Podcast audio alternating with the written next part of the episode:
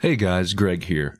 What you're about to hear is a classic episode from way back in 2019 that focuses on the killer H.H. H. Holmes and his mythical murder castle.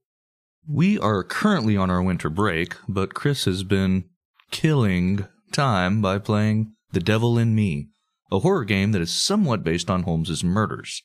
So, because we're so generous, not only are we re-releasing our Holmes episodes, but you can also watch Chris play the game and mock him for being terrible at it by checking out 100 Proof streams on twitch.tv or find the live stream on our 100 Proof History Facebook or YouTube pages. The next stream is tomorrow, Tuesday, December 27th at 7 p.m. But if you miss it, you can find a recording on those same pages. For now, enjoy this classic episode and we'll see you soon. On May, Two, one. God damn it. On May 7th, 1896, a con man and murderer was executed in Philadelphia for his crimes. His case was national news, especially once it was discovered that he had built a strangely psychotic castle in a Chicago suburb. He claimed to have killed 27 people. The newspapers estimated he killed upwards of 200. Both of those numbers are probably bullshit, but we do know he killed nine people and is known as America's first serial killer. Join us as we take a look at the facts of this historically shitty person in this super special holiday episode of 100 Proof History titled H.H. H. Holmes. Halloween hoedown! Gonna be a doctor, gonna see the world, gonna build a murder castle, kill a bunch of girls. How? This is 100 Proof History. We're drinking whiskey and talking history. So, grab a drink, sit back, relax, and enjoy a few laughs as the guys talk about all the horrible things people do to each other. Here are your hosts, Chris and Greg. Yes. Welcome to HPH episode 12, Yep, 12. Halloween special. Oh, yeah, it's gonna be real spooky, guys. Yeah. I like it though. Yeah, you know, we gotta do something. We don't, you know, we're releasing this the day before Halloween. You can't just come in here and talk about fucking U boats on the shore of Jersey and expect people to be scared. I wanted to. but- Nobody should be scared of the Germans. True. They've never done anything wrong yet. Yeah. You know. Oh shit. Except for all that shit they did wrong. Yep. I am your sexy host, Chris. Bringing it back. Figure we need to Yeah. bring that back. Okay. I need. I Well- still need to brand myself. Yeah, yeah. I got you. And I am your main host, Greg. No, no, That's not accurate. Welcome to 100 Proof History. um, we do have a little content warning for y'all. Uh, we talk about some awful stuff, but usually, you know, it has a historical context. Like two warring nations, for Yeah, example. or, or rebellion, a lot of death. uprising. A Yeah. lot of death. Yeah. This one, not as much death, but it's a little more Individualized. It's a little more graphic. Yeah. yeah. So today we're dipping our uh, our tips, if you will, into true crime, and this dickhead that killed people either for personal gain or to fill some sick need. Either way, what he did is fucked up and includes the murder of kids. So you know, if that kind of thing upsets you, there's no shame in punching out and coming back next time. When we'll be talking about things from shitty history instead. Yeah, and yeah, there's nothing to to support this murders, these killing of kids, Yeah. and it, it should upset you. But you're hearing about it. It's been 125 years, so I think you're you're in the clear. You know, H.H. Yeah, they're not even real people. He's yeah, they didn't exist in your lifetime. So, and H.H. H. Holmes isn't hiding out in your closet. Or The- is he? We know of. Dun, dun, dun. Uh, today, our sources are Depraved by Harold Schlechter, or Schechter. I'm. Schechter. Uh, Devil in the White City by Erik Larson. H. H. Holmes, The True Story of the White City Devil by Adam Selzer. The true history. What I say, true story? Mm-hmm. Well, it's I like to shorten it because the his is redundant. All history is about men, so I like to get our sources right so we don't get sued. Thank you for just glazing over that sexist joke. I appreciate it. was good. Yeah, It was good. thanks. And of course, we also have H. H. Holmes' own various confessions. He actually wrote three different confessions that we can take a look at and realize that But all contradicted each yeah, other. Yeah, they're complete horseshit. but we'll get into that later. Well, Chris, uh, as always, before we get into it, you got to tell me what you're drinking. Today I am having TX bourbon Mm. It is an 80 proof straight bourbon. It does tie into the story, but I'm going to save that for later. I'm going to tease you a little bit because this is true crime today. You can't just fucking tell people what happened and explain the facts. You got to, yeah, you gotta keep them on the line. you got to tempt them with Mhm. with the truth. Yeah, sultry, sultry truth. It turns out like 90% of the time the husband did it, but you know, that has nothing to do with my bourbon today. So Also, this is quote unquote truth. Oh, yes. You know, Yeah. once you once you start going into the true crime, it's mm, the veracity of the story. Uh, you, we'll we'll get into it. Yeah, absolutely. Um, I'm drinking. Thank you for asking, Chris. Mm, Devil's care. River barrel strength. Uh, it is also a Texas bourbon, 117 proof. So Oh, moving up a in the little bit. world. Yeah, yeah. It relates to the story. You know, the whole "Devil in the White City" moniker. Oh, nice. Yeah, I like it. Devil's River. Yeah, okay. So, also, it's whiskey, and I I like whiskey in my mouth, throat, and stomach. Yes, So, that's true. Oh, speaking of your mouth, throat, and stomach, I've heard you got a terrible diagnosis this week and you're on death's doorstep. I just have like a sinus thing. Oh, okay. I don't know. okay. I'm literally covered in sweat right now, so it's probably throat AIDS. yeah. But I mean- who can say? Uh, your IV's going well. Uh, no, but uh, so if at some point in this episode it sounds like Greg's voice is waning or uh, you know he's getting weaker, it's probably because I'm you know choking him out with chloroform, or it's also his It's not because I'm stealing Chris's normal role in this show. Yeah. Of as it goes on, he gets slurring and quiet. All right, this is a long one, so let's get the fuck into it. mm, that's what your mom said. All right, let's go. H. H. Holmes was born Herman Webster Mudgett on May 16th, 1861, in the town of Gilmanton, New Hampshire.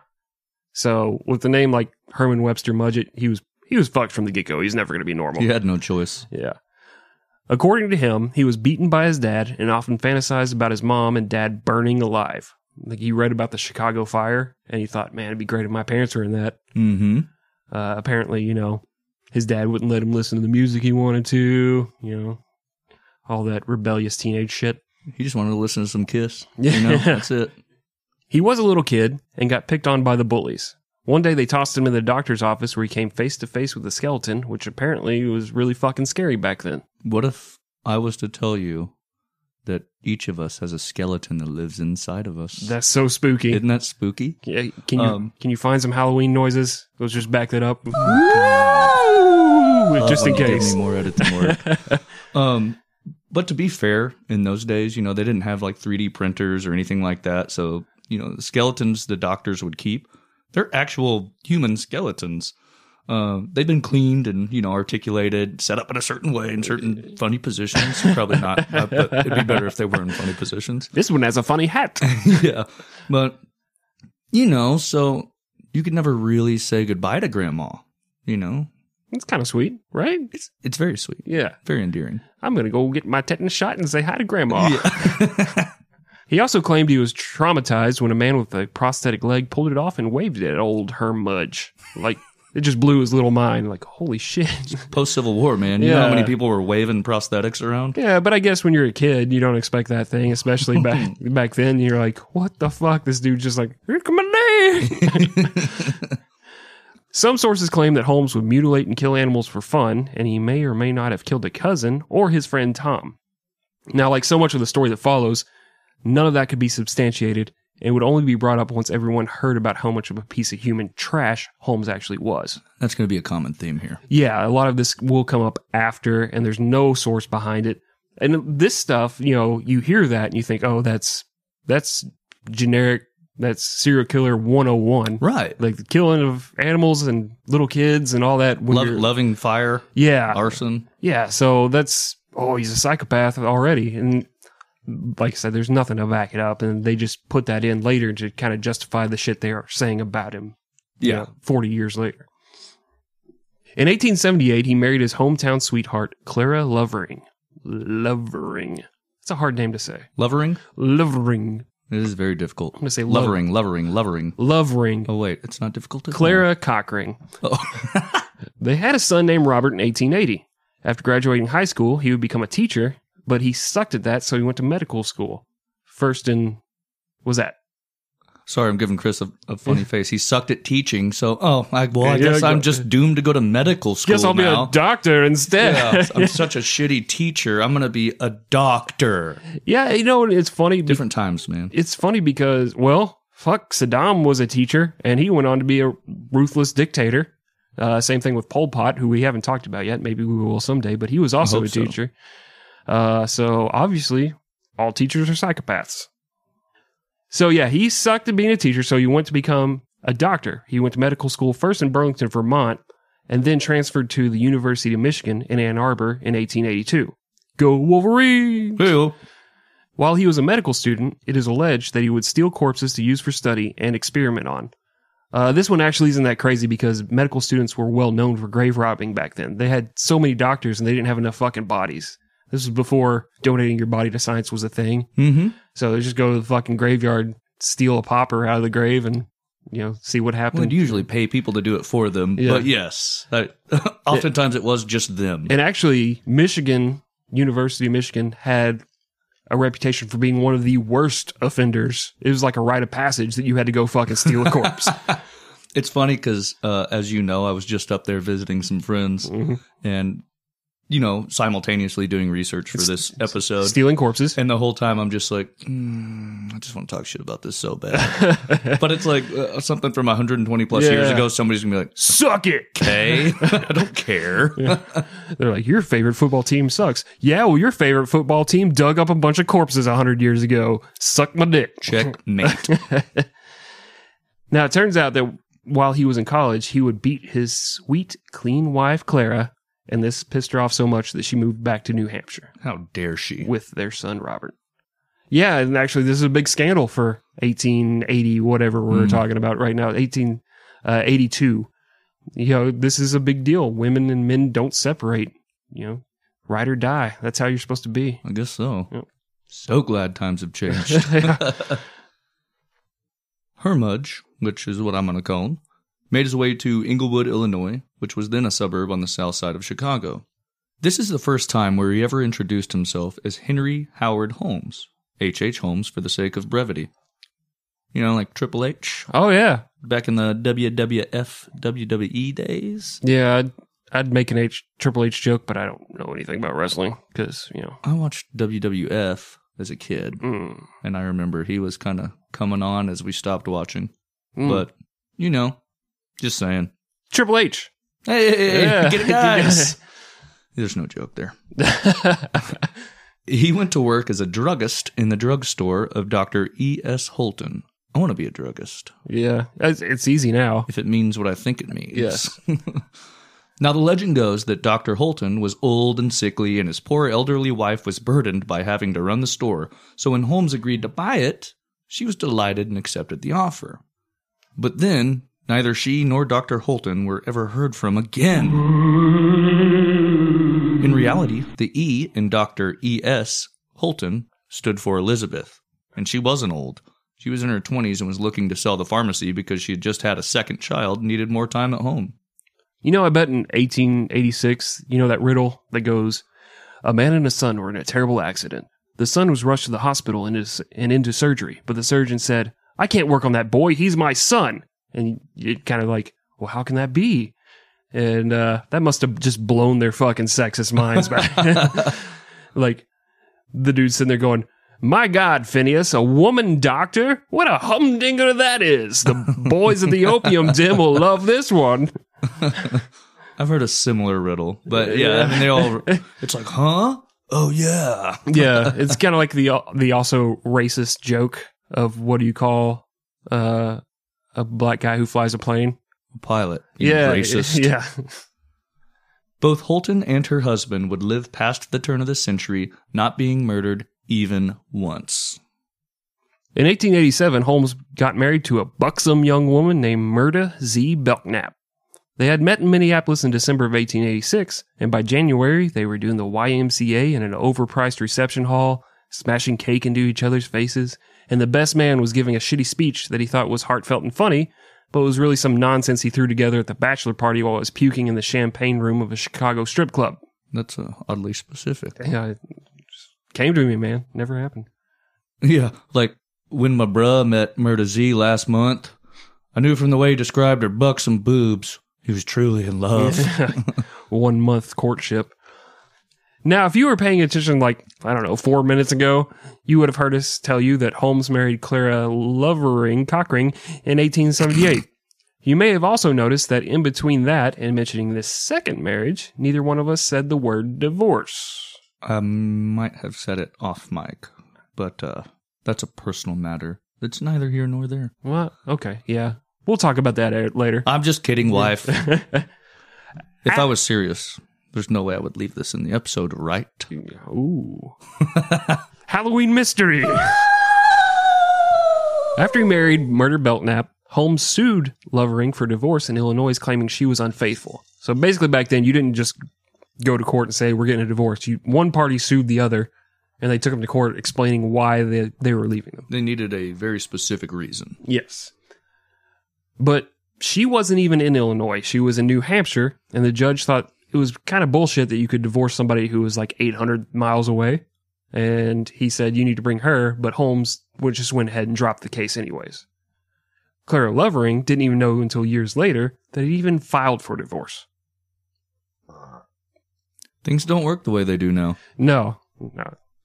That's a that's a great tagline for the podcast. That explains every single story every that we've had. every bit of history. Things don't work the way they do now. Uh, also in 1887, Holmes would buy a vacant lot at 63rd and Wallace, directly across the street from the pharmacy he had bought from the Holtons. And this is where he would build what would become to known as the Murder Castle. It would eventually be a three story building. The first floor was filled with businesses like a restaurant, a candy store, a jeweler, and another pharmacy. The third floor would be hotel rooms, a walk in vault, and Holmes' office. The second floor? Is, I'm, is that what you asked? The second hmm. floor? Oh. that was a labyrinth of hidden rooms, doors to nowhere, winding passages, soundproof rooms. Which were probably for his small business podcast. Rooms that were airtight and had gas jets connected to a valve that was in Holmes' office, not in the rooms themselves. And also rooms greased with chutes that dropped straight into the basement, where Holmes had an operating table, pits of quicklime, and a furnace used to burn remains. Or was it? Maybe just liked a bunch of tombstone frozen pizzas. Yeah, and this is a point of contention. Um, the furnace. Basically, We literally argued about it downstairs right Yeah. before this episode, so downstairs in the studio. a lot of, like we said, a lot of this story is sensationalized and made up uh, after the fact. This furnace, supposedly, the story goes that he bought this furnace. He told people he was going to use it for glass bending. He was going to make sheets of glass for the skyscrapers they were building in Chicago. Glass dildos. Yeah, glass dildos, um, which are the most dangerous dildos, I feel like. What about the ones covered in poison? Checkmate. okay. That's a small market if there is one. Anyway, you're going to make a small dildo joke now? You're just going to keep going? No, I just smiled. So he has this, supposedly he has this thing built. The guy who builds it is like, these specifications are very odd. This doesn't make sense for bending glass. It's more of a human shaped furnace, like the dimensions. Like, it seems like you could fit a hu- whole human in there, maybe not a sheet of Like, glass. sir, right here, you can tell it narrows for the head, widens for the shoulders, Yeah. narrows for the waist. Yeah. Oh, it's a pure coincidence. yes, I'm making human glass. Get your mind out of the gutter. There are some sources that say the furnace didn't exist. There are some that say it did exist, but it's just like a normal f- fucking stove. Like it was a normal furnace for heating a, a large building. Um, so it's it's hard to tell.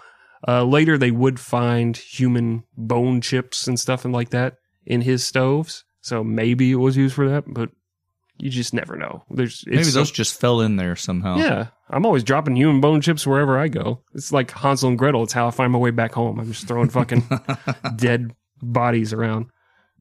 Well, either way, he completed this quote unquote castle in 1892.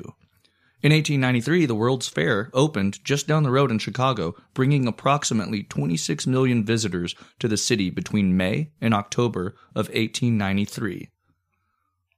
Yeah, so World's Fair, big fucking deal.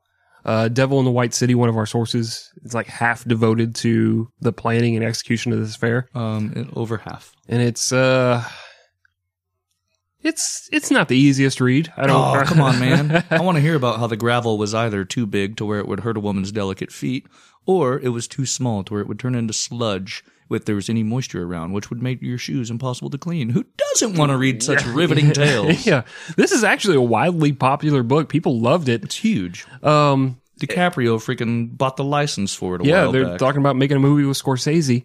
Uh, but it turns out that like, you know, he basically he took a couple books, combined them, made his own story, and a lot of it is like, especially the Holmes stuff. I can say for a fact that a lot of the Holmes stuff is just stuff he made up. Just he Mm. said I. Mhm. He even said I speculated to fill in the blanks a few times here, just to try and make the story interesting.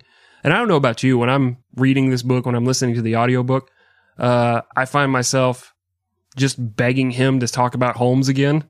Like, oh yeah, please continue that story because, because that's what we're doing this on. well, not only that, even I, I read this book uh, before we even started this podcast, and like when he's talking about the par- problems getting the plants planted or the amount of trash on the fairgrounds or how long it takes to build the Ferris wheel, which by the way, this is the origin of the Ferris wheel. Think, that's right. I think we should mention that. This one actually is pretty cool because it's a several years, years, several years earlier, it was uh, the Eiffel Tower. But yeah. yeah, we got Ferris wheel. Yeah, they the Paris World's Fair built the Eiffel Tower, Right. and the Chicago they needed something to top that. They couldn't think of what they did, They didn't. and then so they built a 250 foot Ferris wheel, the first of its kind, Uh huh.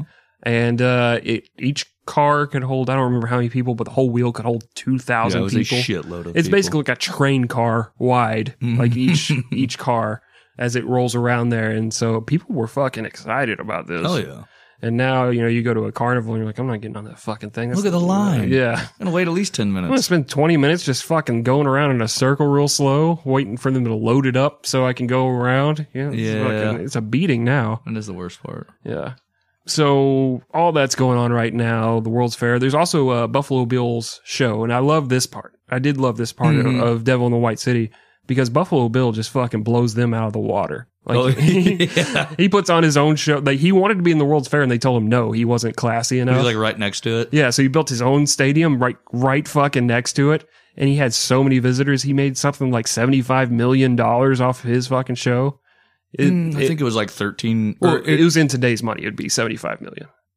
yes, because it was only like one million back then. Yeah, something crazy like I that. I wanted to say it was like thirty something. Yeah. million, but a shitload of money. He made a shitload of money. He I mean, he wound up blowing it all and dying mm-hmm. poor, but he, he had a good show. died in his house with Yeah. no loved ones Yeah, but he had a lot of money at one point. at one point. Victory, The yardstick of success. having money at one point in your life. It's my yardstick. Back to the story. Hundreds of people disappeared during the World's Fair, and it was very popular for people to pin those disappearances on Holmes once they found out what his castle, which he had renamed the World's Fair Hotel, had to hide. No one really knows how many people died in Holmes' murder castle. The truth is, there's only evidence that he killed nine people, and four of those murders would happen in different cities. Most sources assume he killed a whole bunch of people in the castle, mostly desperate women folk. After all, why build a murder castle if you aren't going to use it, right? Yeah, and not to get too far off topic and kind of keep us on track here, but uh, Yeah, because we're good at that. it is very debatable that he even used the top floor of the hotel as a hotel.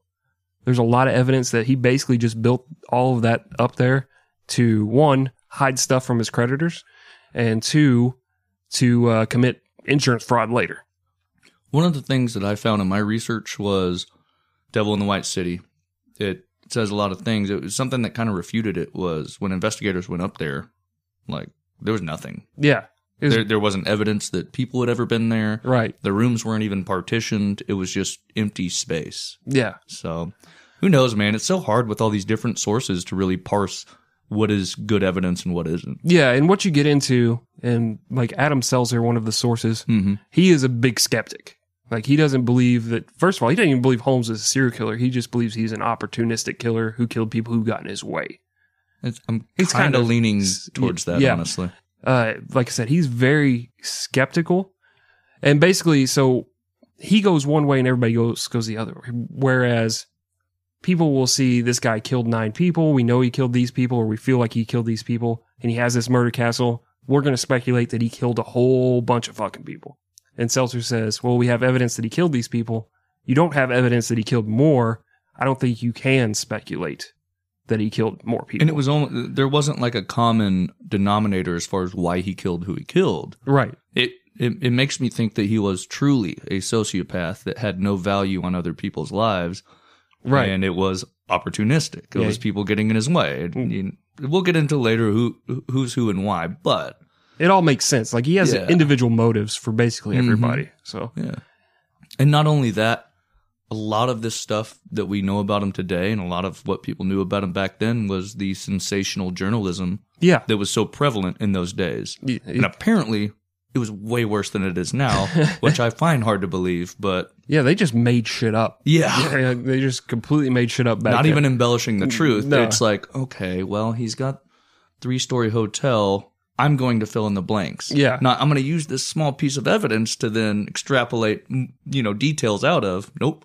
I'm just going to completely make it up. Yeah, one of my favorite things about this is uh, if you go online, you can find it. And actually, I kind of want the poster version. They have a diagram of the second floor, of all of his rooms and all that. Completely made up. Yeah, they. Well, I mean, it it may be an accurate diagram. I don't know that, but they just make up names for the fucking rooms, like the room of the three corpses, the hanging room. You know, you're like, where does this shit come from? Like, Yeah. I mean, there's nothing to back that up. Did nobody found three corpses in that fucking room? it, just, it just sounds fucking gruesome. Somebody building a haunted house. and then it says hallway, and you're like, oh my god, what happened there? I can't imagine. You might be wondering how someone could build a freaking murder castle in an upper middle class suburb without any alarm bells going off. Uh, sure, building codes were a lot less strict back then. And nowadays, it's like, I just got to get a permit to trim my fucking pubes. You know what I'm saying? You do it in your front yard, so it makes sense. Still got to get a permit. Yeah. It's bullshit. This is America, God damn it. But even then, you'd think some nosy dude hanging drywall might say, Hey, are you making this oddly shaped room soundproof so you can murder people inside it? And then Holmes could just say, "Well, actually, it's for my podcast. Would you like to hear about it?" And he would he'd be immediately met with a no thanks and no more questions. I just glaze over. Oh, fuck this shit again. I can't relate to that at all. Okay, still, there were gas jets, shoots to the basement, doors that led to brick walls, and very little was ever questioned. And that was because Holmes was the ultimate credit fraud con man, which a lot of the stuff he does, you can't, obviously can't get away with today, but it, it was surprising that more people weren't fucking doing it back then. We'll save you the details on all the swindles because he was eventually named in like a hundred fucking lawsuits for failing failing to pay his debts. It's ridiculous. Yeah. But basically, he'd get credit from one place, use his buildings or businesses as collateral, and then he just wouldn't pay it back. And if they ever got real pushy, he'd get credit from another place to pay the original debt. He'd buy all sorts of furniture and fixtures that he never planned on using. It would instead sell them off, and it would all be profit. It's kind of like uh, the plot to Goodfellas. When he was ready to move out of the pharmacy he bought from the Holtons, he ran up the debt, invited a potential buyer to the store, made it look far more busy and profitable than it actually was, and then sold it and opened a new pharmacy across the fucking street that was way nicer than the one he had just sold. And which part of his like selling point to this was there's not another pharmacy close. Yeah. So this is secured business. Like that was one of his major selling points to these people, and he opens one up literally across the street. I could just picture what a dick. as the uh, the H H Holmes sign is being raised above the pharmacy. He's just standing on the sidewalk, giving the double bird to the guy he just sold it to. Like at the same rate the sign is being Yeah. raised, he's raising his middle fingers. just slowly up in the air. and of course, none of the credit he got was under the name H. H. Holmes, but under several aliases or names of actual people who had no idea they were listed as owners. He claimed five people owned the murder castle as a joint business venture, but really it was just him. So when a creditor would come looking for all their money, he'd greet them cordially, treat them to lunch, make them laugh and smile, and tell them the real man they were after was H.S. Campbell, but Holmes hadn't seen that guy in forever.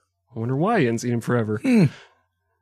When it came to the castle, he designed it all himself, used cheap construction material and cheap labor, and would frequently hire someone to build a room. And once a single wall was built, he'd say, "Man, that's a that's a real shit quality wall. You're fired, and I'm not paying you." I don't think he sounded so hillbilly. Like You just love going back to that I well, guess. that hillbilly accent. Well, you know when I was reading the story originally, and he was the the horrible monster, the devil. I was going to give him the Igor voice, you know, the well, that's a shit quality wall. but I don't know. I don't know if people want to hear that. So no, no, they don't. I just heard it and I hate They it. hate it. So we'll be Hick Holmes. H. Hick Holmes. Anyway, one of his ballsiest swindles was buying his airtight vault. Once it was moved in, he had walls constructed around it, built a whole room around this vault. When the safe company came to get the vault, because obviously he wasn't going to fucking pay for it, he said, All right, fuck boy, take the vault. But if you damage the walls around it, I'll sue the shit out of you. And the safe company backed down. Honestly, genius. I don't think it worked today, but I think someone would be like, "I'm okay. I'll just fucking fuck up your wall. That's that's on you. That's like Yeah. written in the contract." And then I think in actuality, the company repossessing whatever it was would sue you for the work it took to, To- remove the wall. all the shit. yeah. So old Myrta Z. Holmes went back to work in the first floor of the castle as a sales clerk. In 1888, they had a daughter together. But Holmes was a straight up playa and hit on every woman that came into his store, and the relationship between Myrta and HH became strained. He actually goes so far as to install like a alarm device that goes off every time she comes downstairs, so he can stop hitting on women and get back to work. What? No, no, nothing, nothing. Filling this prescription. Yeah. Filling it with my Unbelievable.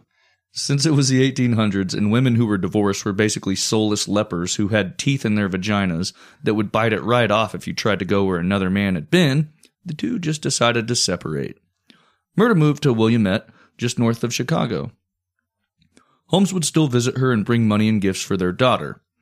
Now Triple H could live out his bachelor dreams and hang out with his best new friend, Benjamin Pitezel. No one is really sure when Ben Pitezel, a carpenter with a criminal record, just like Jesus. moved moved to Chicago with his wife Carrie and their five kids, but he went to work for Holmes in 1889. Holmes was smaller in stature and penis size. Yeah, actually, I, I do want to address that because last series we made I made fun of and you you you joined in a little, but it was mostly me uh, in a jealous rage making fun of John Wilkes Booth's penis size, saying he had little little Joe a one inch Is penis. that a jealous rage? yes. Okay. Um, but I was doing research for this, and it was it was just too good to pass up on the fact that Holmes actually did have a tiny penis. He was back then the way you identified people. Uh, they didn't have fingerprints, and they barely had just started using mugshots. Uh, they just measured people. They thought that ev- there was a French doctor who thought that every human had unique measurements. So they'd measure like basically every part of your body. Like there's, there's definitely not two people in, you know, Chicago walking around that are five foot seven, got size eight shoes and a half inch penis. Like it just doesn't happen. So No way. It's literally impossible. yeah. So uh, they did measure his genitals, and in the medical assessment, it said he had remarkably small sex organs. So I wanted to bring that up to our attention. I feel like What are the numbers? I don't know. There weren't. I'm a man of numbers. there weren't numbers.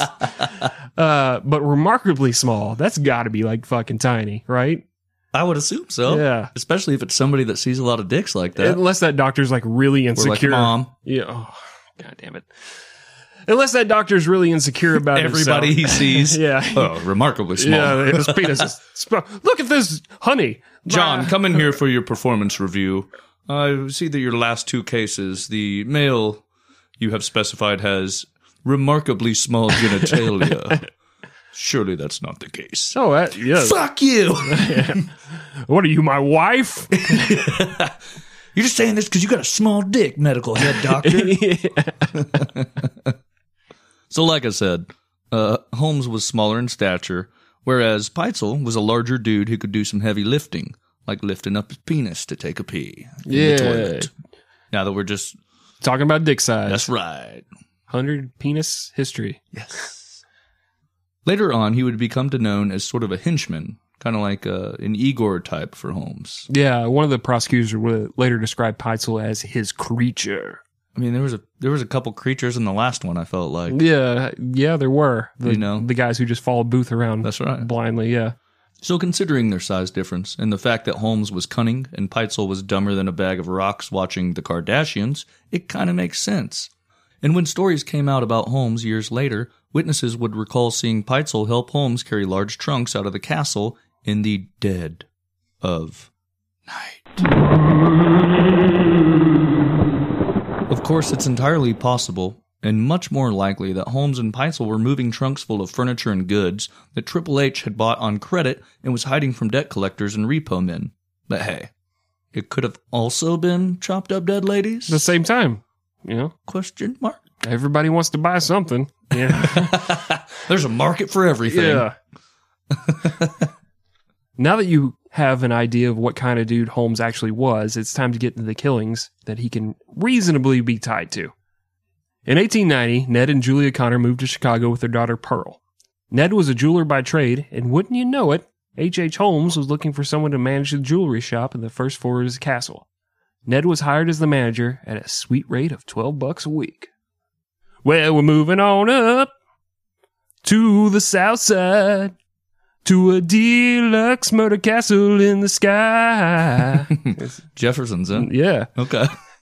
Julia went to work in the store with him, and it wasn't long before Holmes was trying to get up in those guts. Ah, fuck. I hate that. and You know it. I brought it back just for that. Disgusting monster. Julia and Ned's relationship had been strained from the jump. She was an attractive woman with a lot of prospects, and he had been kind of the town loser. Everyone was shocked when they got together, and Julia grew to resent Ned for his business failures. Ned never saw Holmes coming. Julia did. Oh, which is really weird considering that in 1890, Ned brought his 18 year old sister to see the big city, and Holmes spent her entire visit telling her that he'd leave his wife for her and asking her if uh, she knew what a mustache ride was. Ooh, I want mustache ride. She freaked out. She told Ned about it, but Ned just kept on working on the store, and Holmes kept on working on Ned's wife. Heyo. Eventually, Ned found out, and he demanded that she stop banging the boss man. She told Ned to fuck off, and so Ned fucked off. it's that easy. Yeah. he filed for divorce and left Chicago. Of course, everyone knows that infidelity with a spouse is a fantastic way to start a new relationship, so it probably shocks you to hear that pretty much right after Ned left, Holmes decided he was tired of Julia's shit.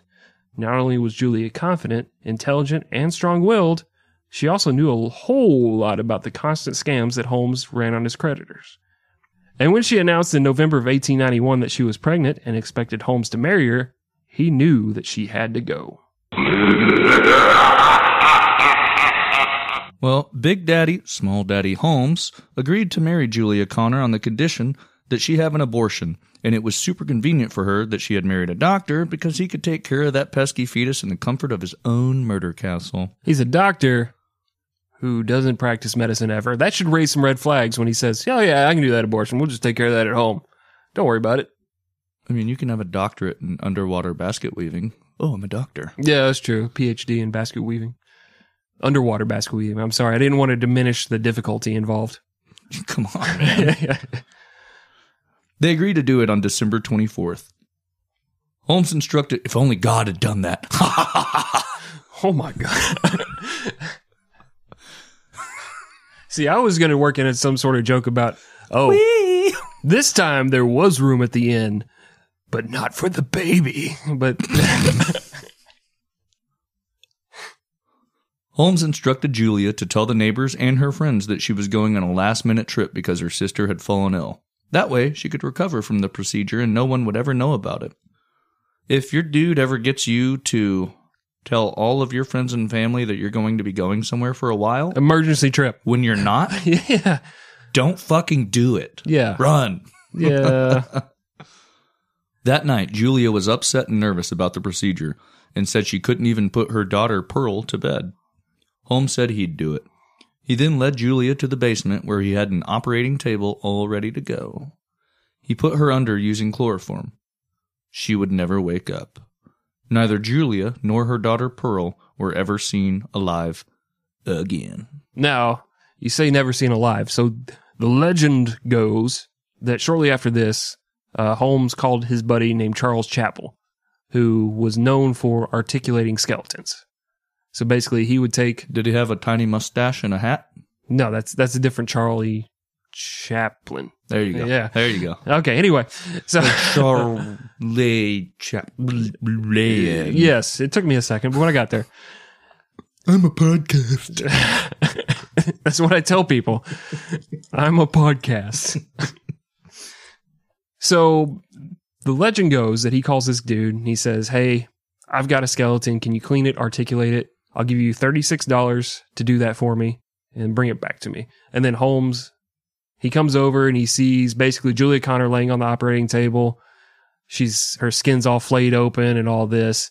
Um, and he just assumes it's you know a stolen corpse or you know just somebody who actually did recently die in a medical procedure. And he says, "Yeah, I'll ta- do that for you." And apparently, he does this for the rest of the time. And Holmes would sell the the skeletons for like two hundred bucks.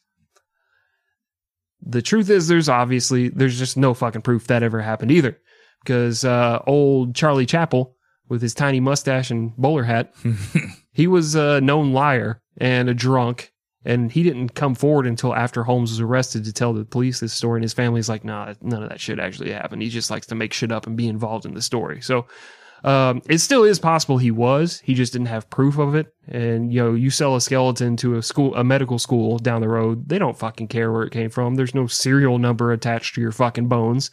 So it could have happened. Maybe not yours. Well, yeah. Uh, maybe I should get that done You should. anyway yeah so there's no proof any of this happened but uh it's fun to think about right it's fun to think about a guy So fun. guy stripping muscle and fat off of a dead lady and selling their bones Oh, I just jump up and down in excitement. yeah i can see So why fun. i can see why people love true crime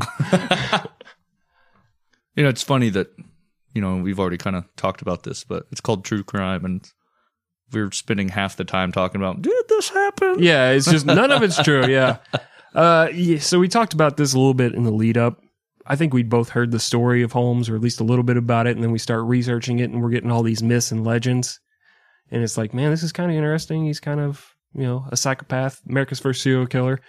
And then uh, you start diving into the actual facts. You start doing the history research of it, Hmm. and you're like, this isn't as fun as I thought it'd be. Yeah. Yeah.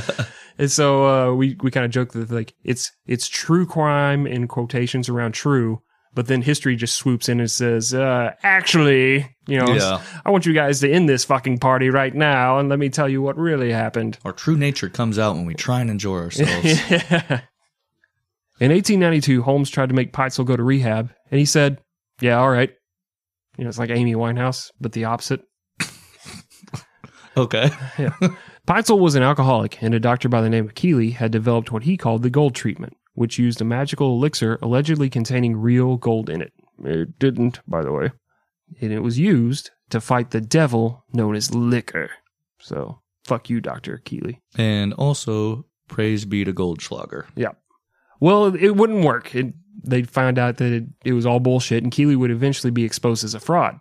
Oh, so you're saying swallowing my wedding ring won't get rid of the hangover I'm going to have tomorrow? Or, Yeah, oh, wish you would have told me that earlier. it'll come out. It'll be fine. Just, you know, steam wash or whatever. Throw it in the dishwasher. Yeah, it's fine. It'll hang around one of the little s- spikes Yeah, that just- pokes up. Just put it around that and just let let the dishwasher do its magic. yeah, make sure you have all of your other dishes in there too. Well, it's, You clean's clean. You don't want to waste water. Yeah. clean is clean. environmentalist. While he was there, he came across a lovely young woman named Emmeline Cigrand. Pitezel, being the world's best wingman as always, told her all about one of Chicago's most prominent businessmen, Dr. Henry Howard Holmes. So little known fact: his street slash SoundCloud rapper name was Henry Ho Ho. I don't know if you knew that. I like it. When Ben got back to Chicago, he told Holmes all about Emmeline, and Holmes immediately wrote her a letter offering $18 a week to be his secretary.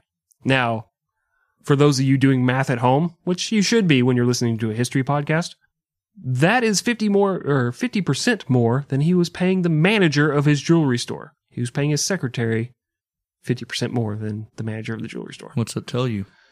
I don't know. It's Time for Bone Town. oh, it's time to go to Bone Town. Bone Town, USA.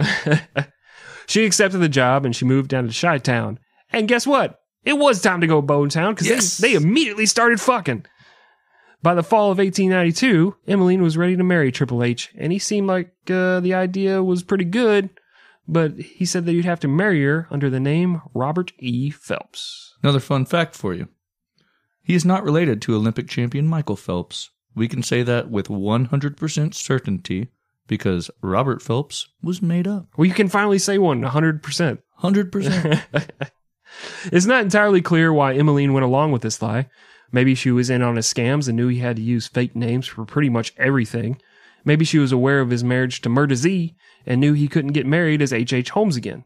Maybe she was just super gullible and he fed her a bunch of horseshit lies that she fell for. She would write letters to her family claiming that her fiance, Robert E. Phelps, was taking her to Europe and that he was the son of an English lord. So it's it's really hard to tell why she went along with this Robert Phelps bullshit. In November, Holmes had Emmeline slap the addresses of her family and friends on some envelopes and told her that they were for the wedding announcements. They would be used for wedding announcements, but Henry Ho-Ho and Emily Cigrand would never get married. Halloween sound. I think you should just, I think it should just be Halloween. just you saying Halloween sound. Maybe I will on that one.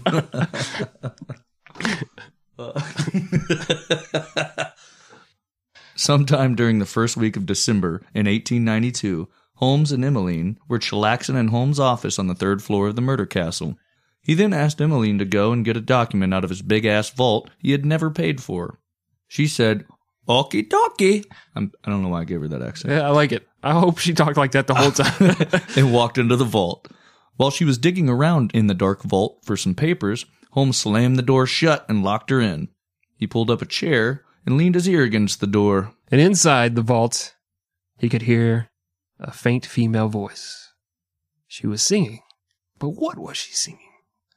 I don't. She was Is this singing, joke? and I'm proud Oh, God. to be American. Where at least I know I'm free.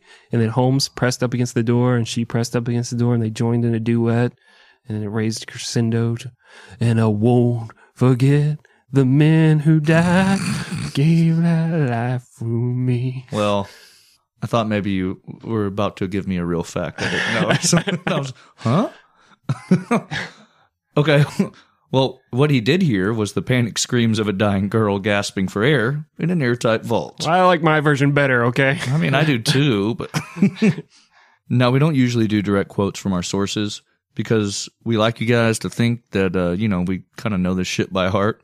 But what follows is a quote from the book Depraved by Harold Schechter, describing the scene as Holmes sat outside the vault. Quote: As the minutes passed, his excitement grew so acute that he undid his trousers, exposed his rigid member, and masturbated into a pocket handkerchief until, having spent himself repeatedly, he sank back, sated, in the chair. yeah? Yeah, I like it. But Right. obviously, he didn't take any artistic license there. That is exactly No. how. No. That's a direct quote. But yeah, he has physical evidence that Holmes orgasmed multiple times into a pocket handkerchief. Dude, all of these fucking books are like that. yeah, it's so great. Like Holmes, uh, you know, he when he first got the the pharmacy, one of the books talks about how, you know, he sat in there and he looked out onto the Chicago streets and the sun hit his blue eyes Yeah, and they reflected back, blah blah. And it's like, what? yeah. What the? Where's this coming from? We need yeah. to get back to history. the wedding announcements were mailed out indicating that Emmeline Cigrand had married a man by the name of Robert Phelps. It was even announced in Emmeline's hometown paper. And of course, the legend remains that Holmes stripped her body of its flesh and sold her articulated skeleton to a medical school for $200. Halloween noises. Yeah! Uh, let's get back to this for again for our listeners at home doing math. Uh, you'll note that Holmes was paying Emmeline eighteen dollars a week, and they were together for far longer than the eight, 11 weeks it would take to basically take up that entire two hundred dollars that he made from selling her skeleton. So uh, it's a pretty shitty investment, if you ask me. yeah, he really didn't think this one through. no, you should have murdered her way sooner. Speaking of murder, let's go murder some fucking drinks. I've, I've been dry here for so long. I'm starting to, you know, see clearly and Ugh. yeah, realize how horrible this story actually is. And I don't want to think about things like this. This is why I drink. So let's go pour more bourbon, bourbon down my throat. Bourbon.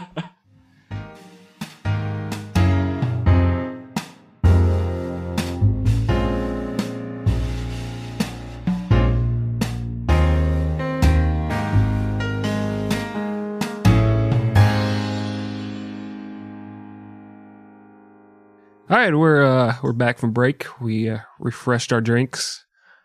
Uh, Greg hastily ate some uh, expired lunch meat, so that'll help his AIDS that he's dealing with right now. I mean, Can't make things worse, right? bit into it and I was like, hmm, this tastes odd. Date on it? Oh, cool. One day shy of a month ago. Yeah, that's fine. It's fine. You're already terminal. I say you live it up. Uh, Living it up isn't eating expired lunch meat. I'm sorry. Okay, I guess we have different definitions of living it up. All right, let's get back into this stupid fucking story. This made up myth about this serial killer, quote unquote serial killer, if you will. I think I covered my bases enough there. Yeah. Okay, good. Chris made me a Manhattan in the break. Yeah. I, It tastes like it was made in Manhattan. Oh, that movie with- By that I mean J-Lo. fucking dirty street water, It came out of J-Lo's butt. bum sweat, and like just a sliver of ice. Yeah, I, Mmm. I usually have measurements when I'm making my Manhattans, and today I freeballed it, and it did. I don't know if it went well. I mean, there's liquor in there, so it's gonna it's gonna work. It's really not that bad. Okay, good, good. I just wanted to make a man made in Manhattan joke. Jesus. Uh, I thought you just want to make me feel bad about myself. And you, well, it was a twofer. by the way, mission accomplished. Yes. Go home and kill myself. Anyway, in March of 1893, Minnie Williams moved to Chicago and became Holmes's secretary and his lover.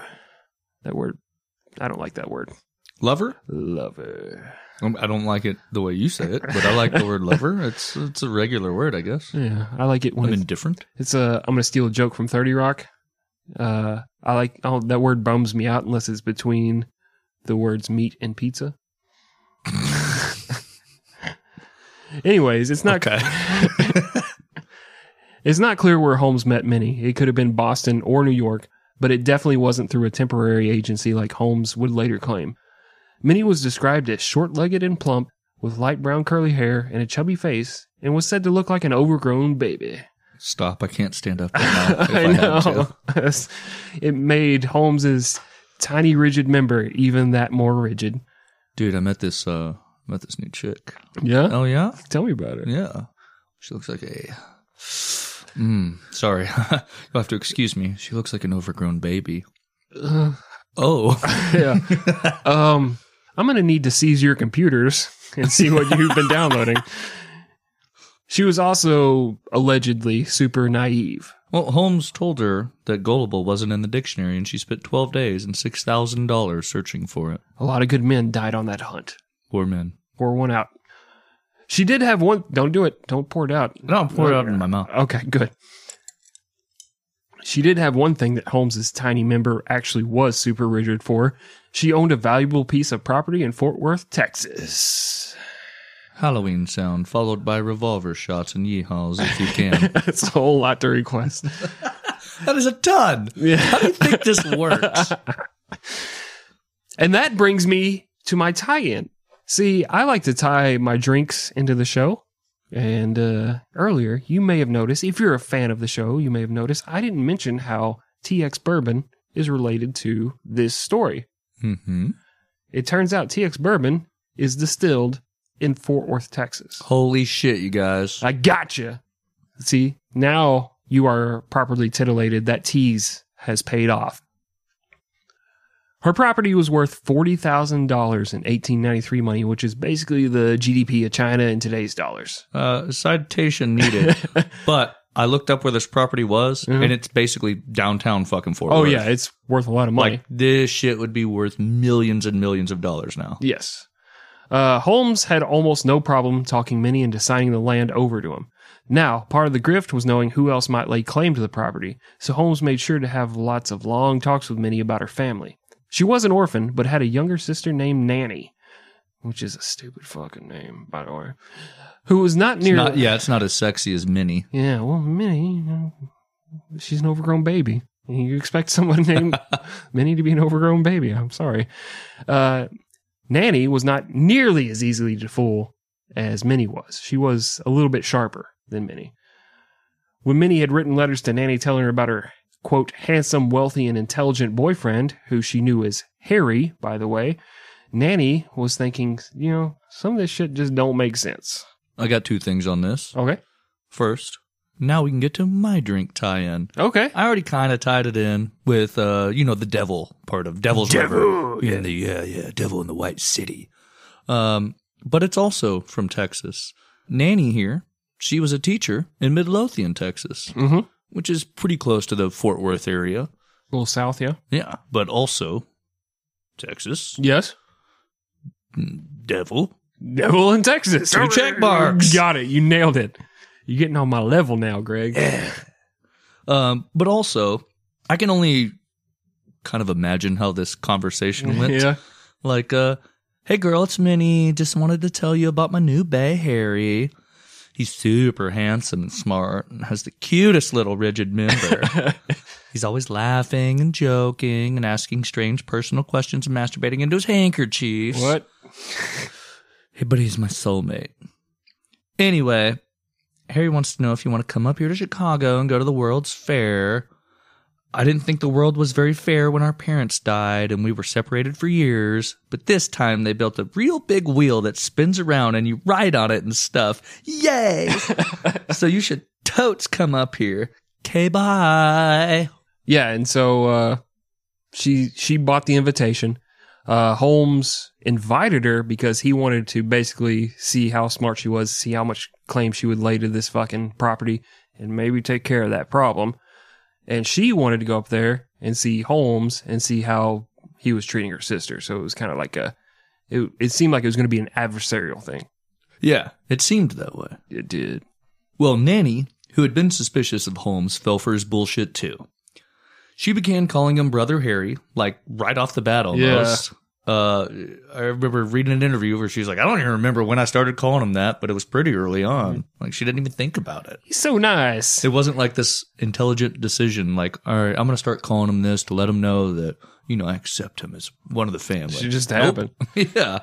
She immediately went up there and saw he masturbated into the nicest handkerchiefs and always put them away out Oh, of that is of the finest linen. yeah, put them out of the, out of sight of the ladies. So obviously he was worthy A true gentleman. of her giant baby sisters.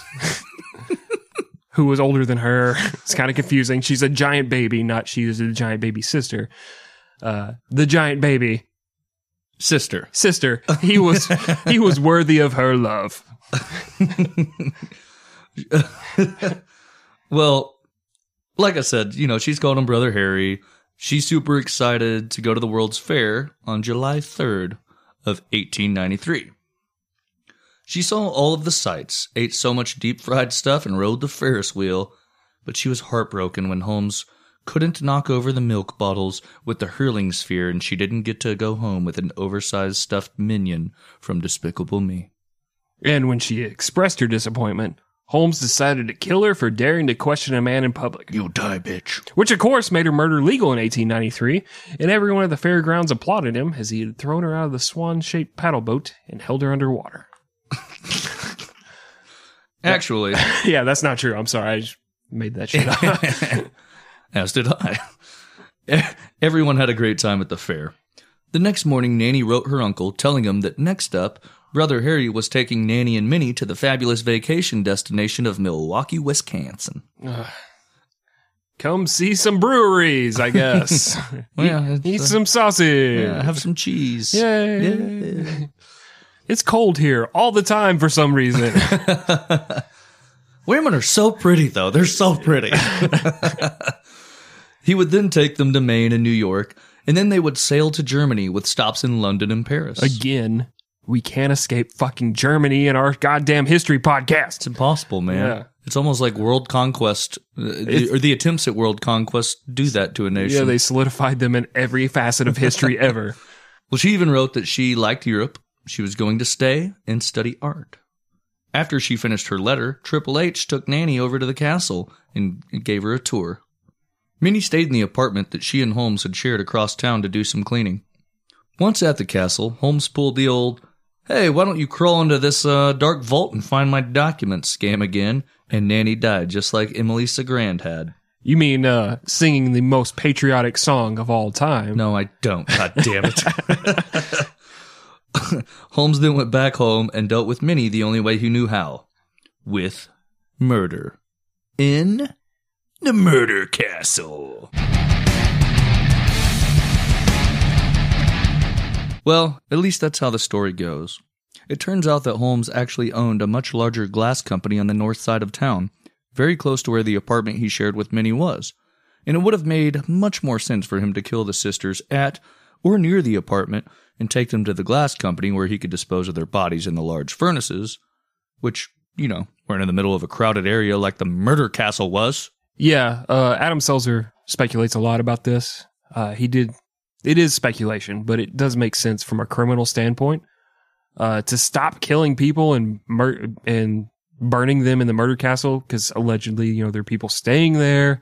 There are people living nearby, shopping in the shops below, uh, one floor above, and so you would have this obvious stench of burning human, and this glass factory, this where he had a much larger furnace, was on the north side, and it was in an industrial area where no one was around, so you could take anybody over there and just burn the shit out of them. Makes complete sense.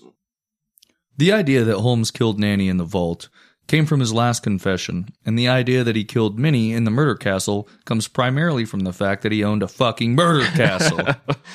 we do know that both girls were never seen again after July 5th, 1893, and Holmes had about 40,000 fucking reasons to want both of them out of the picture. Yep, Fort Worth, Texas, baby. Got my property.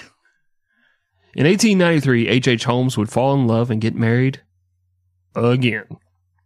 This time he was in love with a woman named Georgiana Yoke. Old Georgiana Egg Yolk. It's spelled Y O K E, not like yolk like an egg, but that's it still sounds the same. Of course, he didn't bother to get divorced from Clara Lovering Mudgett or Murder Z Holmes because divorces are expensive and a hassle, unlike just making up a fake fucking name. Yeah, why not? Free of charge. Yep. Holmes had told Yoke that all of his family was dead except for one rich uncle named Henry Mansfield Howard, who was childless but really, really wanted his name to go on. So he had told Holmes that if Holmes changed his name to John Jacob Jingle Schmidt Henry Mansfield Howard too, just just His name is my name too. yeah, just the back part actually. If he changed his name to match his, he would leave Holmes his vast fortune when he died. But yeah, of course, it's all bullshit so he could get married again without anyone realizing that he was already married and then already married again. Soon after his wedding, in late 1893, Holmes left Chicago telling Georgiana he had some out of town business to attend to. Let's take a break for a second.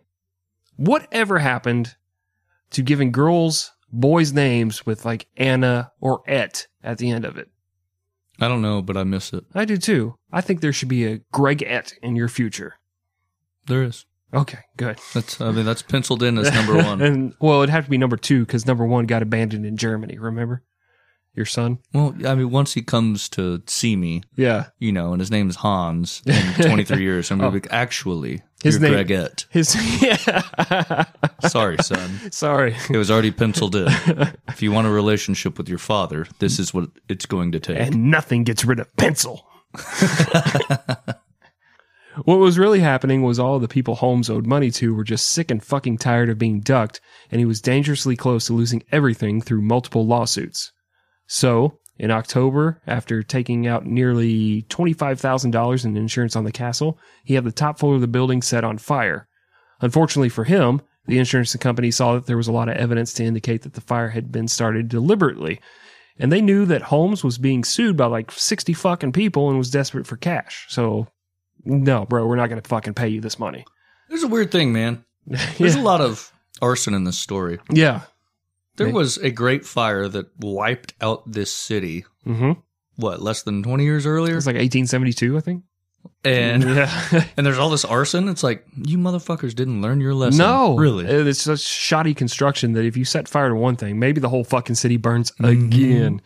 Um, a note that we're not going to get to in here that's a big part of Devil in the White City, uh, talking about the World's Fair. You know, they just fucking gush over and over about how beautiful this city is. And then pretty much all of it is burned down by fire. The World's Fair, Yeah. the city they built, is pretty much all fucking destroyed. And the weird thing is, is the creators were like, yeah, that's cool. I don't care. We didn't want it to stand after and basically become like a fucking JC Penney. We wanted all of the stuff we created to go away. So they were cool with Suspect number one. no shit. I bet you they had some insurance money too.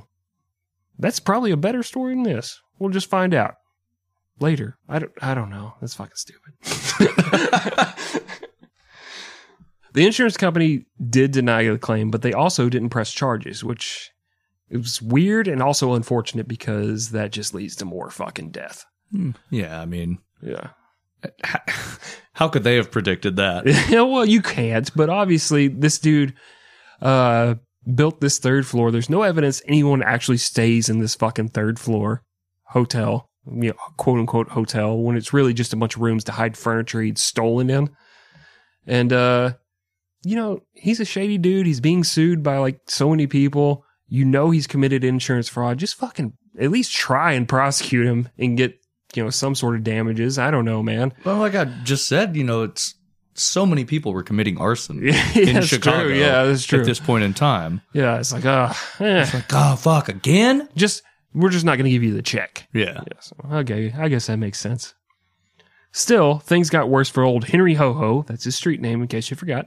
Because a few dozen of his creditors got together and demanded that he pay fifty thousand dollars immediately, which is like ten billion dollars in today's money, or a warrant would be issued for his arrest. Holmes didn't have fifty thousand dollars, so he said, "Suck my butt, Englewood." And on November twenty second, he left with his best bud, Benjamin Pitezel, in tow. That was actually his number one SoundCloud rapper single, "Suck My Butt, Englewood." That sounds about right. Well, after stopping off in Denver to officially get married, Holmes and Georgina decided to honeymoon in scenic Fort Worth, Texas. Yeah. Well before central air conditioning was around. And by the way, I can awful. I can say yeehaw because I'm from Texas. That's our word. We can use it. Yeah, don't you dare, motherfucker, try and appropriate our culture. Well, yeah, and they went to such an awesome scenic place and brought Pitezel with them. Uh, no, no, no, no, no, no. You're not imposing, Ben. Uh, me and Georgiana, we don't even want to have sex on our honeymoon. We're just going to masturbate into our respective handkerchiefs, like it says in the Bible. Does that? I don't know. Oh, okay. yeah, but Somewhere, somewhere in the back. I bet it does. but once in Fort Worth, Holmes, you know, figuring everybody for country bumpkins, decided to go ahead and start up his credit scams again immediately. Yeah.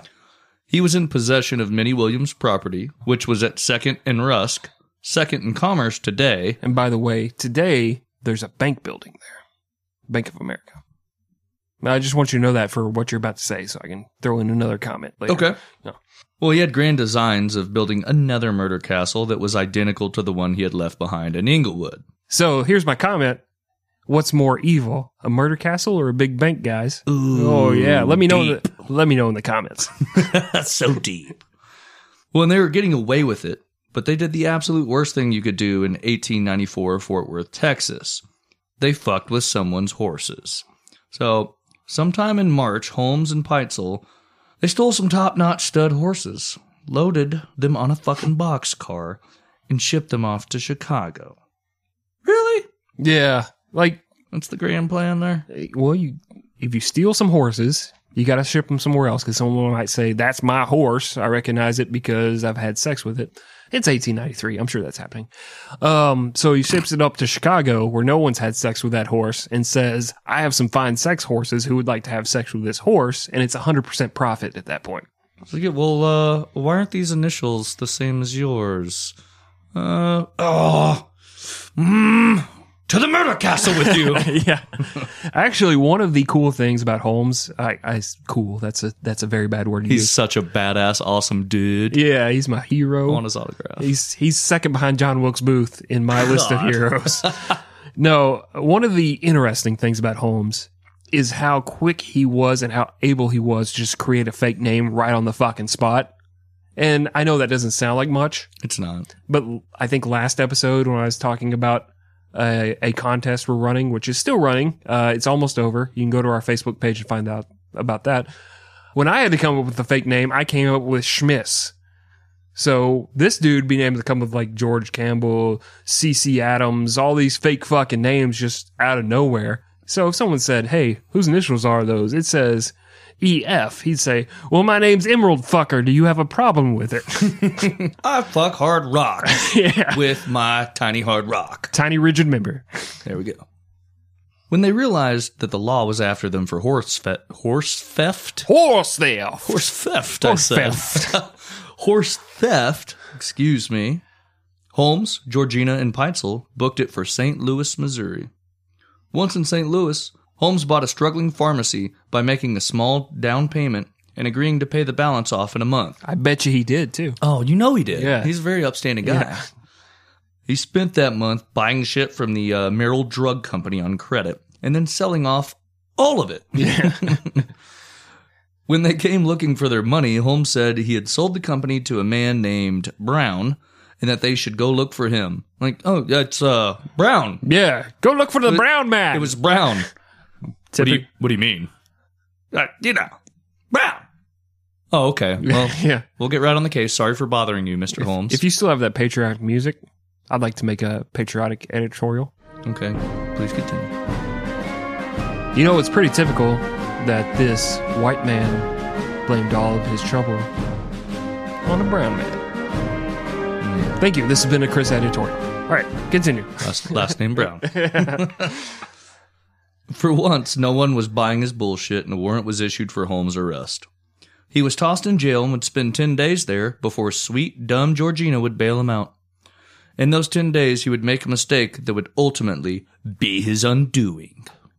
No Halloween sounds. In jail, Holmes met a man named Marion Hedgepeth. You probably don't know the name, but this dude was one of the baddest motherfuckers the Old West ever saw. He just had the misfortune of being named Marion. Otherwise, you would have put him up there with like Billy the Kid or something like that, Jesse James. But his name was Marion. What if it was Jesse Hedgespeth? It, you, oh, you would have come something like uh, Jesse the Joker or something cool like that. Yeah, I just, I think both of his names are But stupid. When you have Marion, all people think is Maid Marian from Robin Hood. And they're like, so he's a Lady Fox? And it, it gets real confusing at that point. Does it? Anyways, he started out as a castle. See? He Castle. started out as a castle. a murder castle. guy. I'm a podcast. He started out as a cattle rustler and a bank robber and moved on to gunslinger with an impressive kill count. He was arrested multiple times for robbery and murder and would escape prison. His biggest crime was an 1891 train robbery that resulted in the death of a messenger. And that is where the phrase "don't shoot the messenger" comes from.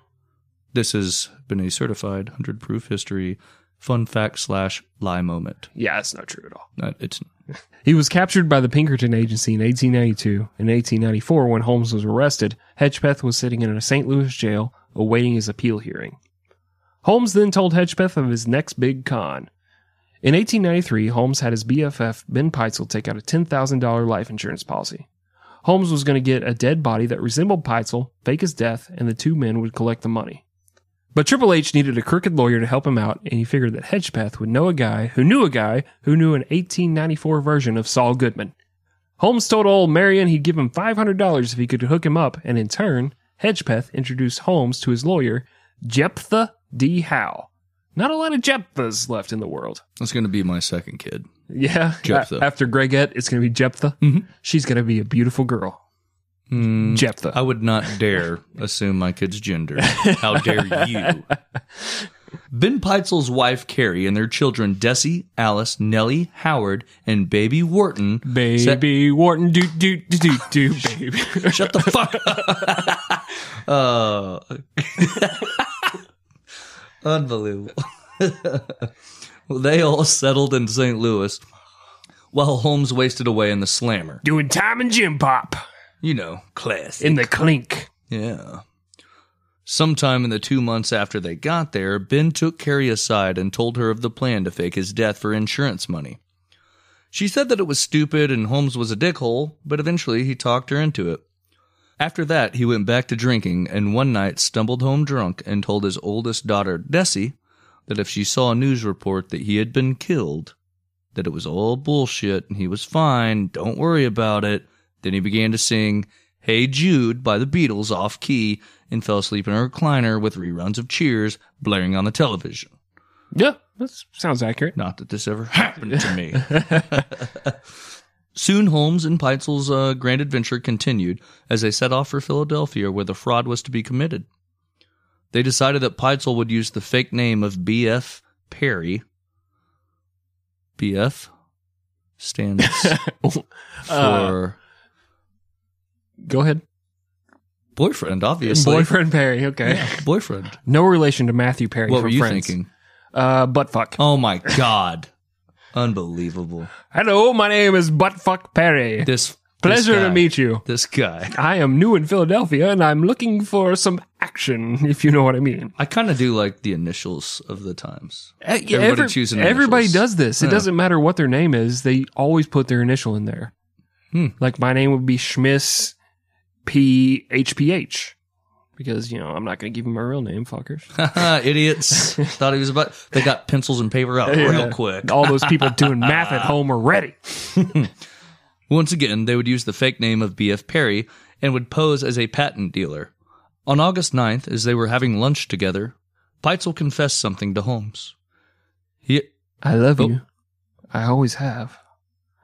I fall asleep every night wishing that I was your soiled pocket handkerchief. I'm glad you let that out. he had forgotten to pay the premium on his life insurance. Oh, so it wasn't a sex thing. It was a it was it was a life insurance thing. I'm going to go with what you said. Okay. It's far more riveting. This is I should write true com- true crime novels. Yeah, you just make make this shit up. It sounds better. Even though he was the world's worst at paying his bills, Holmes still got mad at Pitezel because in order to scam money from an insurance policy, you have to pay the fucking policy. I Yeah, mean, it's- that's step one. Yeah, step one, have insurance. Holmes took Pitezel to a telegraph office and they wired money to Fidelity Insurance in Chicago just in time. Can't believe they didn't go with Geico. Hmm. Just 15 seconds. Anyway, Brought to you by Geico. Thank you for listening. I didn't say the whole thing. Pay me, I'll edit it in. Yeah. A few hours later, and the policy would have been canceled. On August 21st, they set Pitezel up with a storefront at 1316 Callowhill Street. B.F. Perry Patents, bought and sold, was open for business. But not for long. Actually, it's time for a break right now. And it's going to last for an entire week. Yeah, exciting news, guys. Uh, instead of being a bi weekly release, we are no longer bi. We're going full throttle. Yeah. We're doing a, a weekly release. So you get the full dosage of, you know, full sexy time or, you know, full Main host time. main host time. Yeah. But also, these episodes are getting really fucking long. Yeah. So Yeah, it makes sense all around. it does. Good And- for you. It's good for us. Agreed. So, in the meantime, be sure to check us out on social media. We are at 100 Proof History pretty much everywhere. Yep. And we will see you next week, guys. We love you so much. Kisses. Bye.